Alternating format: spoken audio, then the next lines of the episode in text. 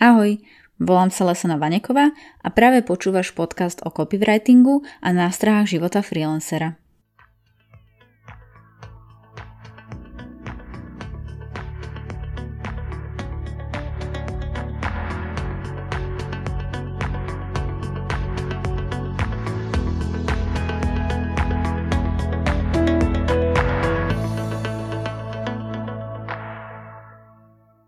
Dnes ti poviem niečo o výhodách a nevýhodách práce z domu.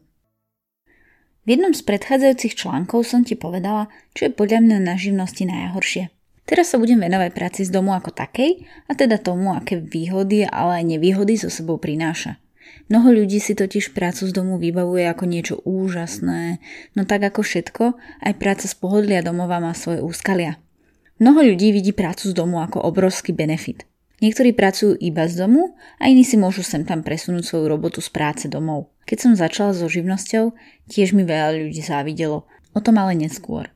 Poďme si najskôr povedať o tých výhodách, pre ktoré je práca z domu niečím úžasným, niečím, po čom mnohí túžia. A v konečnom dôsledku možno aj ty. Na začiatku som ti mierne naznačila, že práca z domu nie je taká úžasná, ako sa tvári. Všetko to však závisí od teba. Ani ja ju úplne nezavrhujem, len chcem poukázať nielen na tie pre, ale aj proti, ktoré so sebou nesie. Začneme však tými výhodami. Aké to sú? Dobre, asi najlákavejšie na tom všetkom je práve to, že nemusíš ísť do práce. Žiadne ranné špičky, veľmi skoré budíky, hľadanie vhodných spojov, prípadne čakanie na meškajúci vlak. Ak nemáš zrovna dobrý kolektív, tak ďalším bonusom je, že sa zbavíš aj ich viac menej. Po Prazi sa nemusíš zase ponáhľať domov, takisto sa nemusíš predierať cez davy, pričom na zimu je všade množstvo chorých ľudí a v lete zase mnoho tých spotených, však vieme. Poďme ale ďalej. Ušetríš na výdavkoch. Prácou z domu nešetríš len svoj čas, ale aj peniaze. Odpadnú ti napríklad výdavky spojené s premiesňovaním sa z miesta na miesto, ale aj tie na rôzne desiaté či predražené menu, v tomto prípade ale zase všetko závisí od teba. Môžeš si začať variť doma, ale takisto si jedlo môžeš aj naďalej objednávať. Ak patríš k tým, ktorí si chcú svoju robotu robiť podľa seba a nebyť časovo obmedzený, tak je práca z domu práve pre teba. Pri práci z pohodlia domova si vieš totiž to vo väčšinou prípadov sám nastaviť, kedy s prácou začneš a kedy s ňou skončíš. Navyše si vieš vybrať aj miesto, odkiaľ budeš pracovať. Takže vlastne si všetko zariadiš podľa seba a v lete môžeš kľudne pracovať aj z terasy. Ďalšou výhodou je, že môžeš robiť odkiaľkoľvek chceš. Akože áno, toto tiež asi neplatí na každého, ale ak si freelancer ako ja, tak môžeš pracovať naozaj odkiaľkoľvek. Samozrejme, to musí byť miesto s dobrým pripojením na internet. Napríklad ja už som pracovala nielen z domu či z kaviarne, ale aj z Egypta asi najvtipnejšie na tom bolo, keď som si notebook dovliekla na pláž, otvorila ho, nechala sa s ním odfotiť a po napísaní pár riadkov sa mi vypol. Takže odporúčam ti teda dávať si pozor nielen na pripojenie k sieti, ale aj na výdrž batérie. Okrem eh, spomenutých benefitov je ich samozrejme viac. Mne sa napríklad veľmi páči aj to, že ak zrovna nemám doma rodinku, tak ma nikto prosto nevyrušuje. Teda ak sa susedia zrovna nechystajú prerábať. Ďalšou výhodou je to, že už nebývam tak často chorá. Do svojej predošlej práce som síce nechodila žiadnym dopravným prostriedkom, kde by ma mohli nakaziť spolucestujúci, no pracovala som v infekčnom prostredí a s ľuďmi. Odkedy však robím z domu, naposledy som sa takto nakazila od detí. Vyhnúť sa tomu nikdy úplne nevyhneš, ale naozaj je to niečo proti tomu, ako často som bývala chorá kedysi. Ako ďalší veľký benefit spomeniem ešte aj to, že vďaka práce z domu môžem byť viac so svojou rodinou, Čiže napríklad, keď mi prídu deti zo školy, tak im viem navariť čerstvý obed a počas svojej prestávky si s nimi urobiť domáce úlohy. Niekedy spravím práve kvôli tomu čo najviac do obeda a prípadne si potom dorábam robotu večer. No stále to stojí za to a celkovo je doma väčšia pohoda.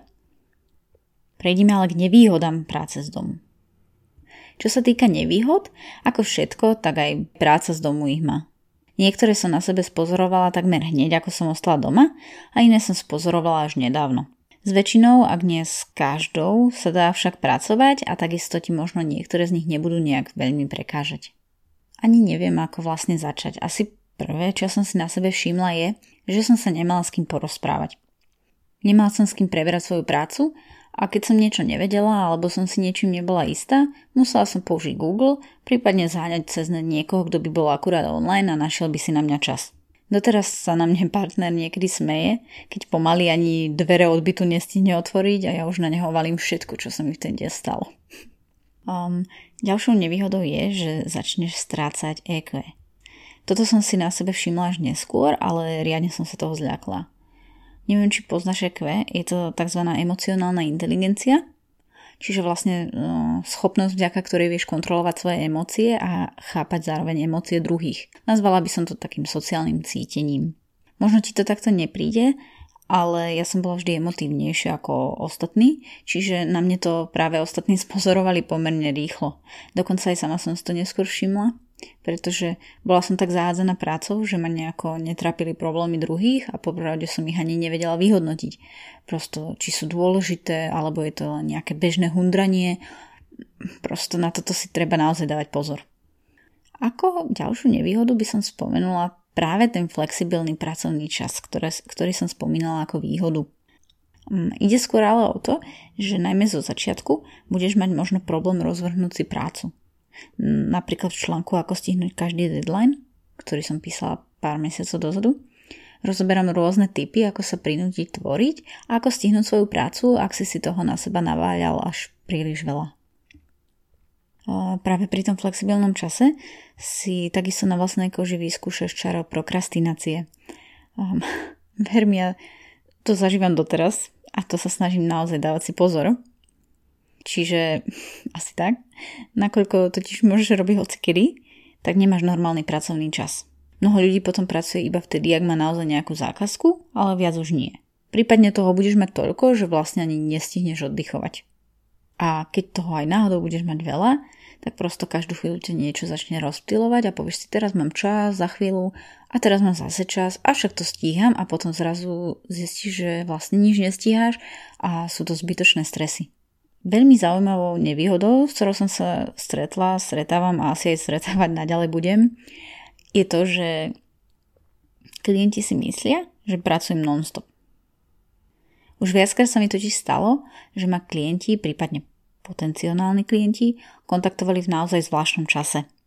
Už som si zvykla, že mi volajú cez víkendy a niekedy aj cez sviatky, ale raz som po telefonáte klipkala očami ešte asi 5 minút, že čo sa vlastne stalo. Jedna pani mi totiž volala asi o 10. večer s tým, že potrebuje korektúru textu. Hovorím si, kto mi to tak neskoro volá? A že dobre, samozrejme, dokedy to potrebujete? No a ona odpovedala, že do polnoci. tak podotýkam, že to nebola korektúra na jednu normostranu, ale asi na 40. Takže časovo to samozrejme nešlo stihnúť. Bohužiaľ tak zložila sklamaná. Ako ďalšiu nevýhodu by som spomenula to, že sa vlastne prestaneš hýbať. Možno s tým nebudeš mať zrovna taký problém ako ja, ale pri sedavej práci sa to prosto stáva. Najmä ak máš e, všetko tak blízko po ruke zrazu. Je teda lepšie rozvrhnúť si čas tak, aby si doň zakomponovala aj nejakú tú aktivitu, nech to na tebe po pár týždňoch nie je vidno.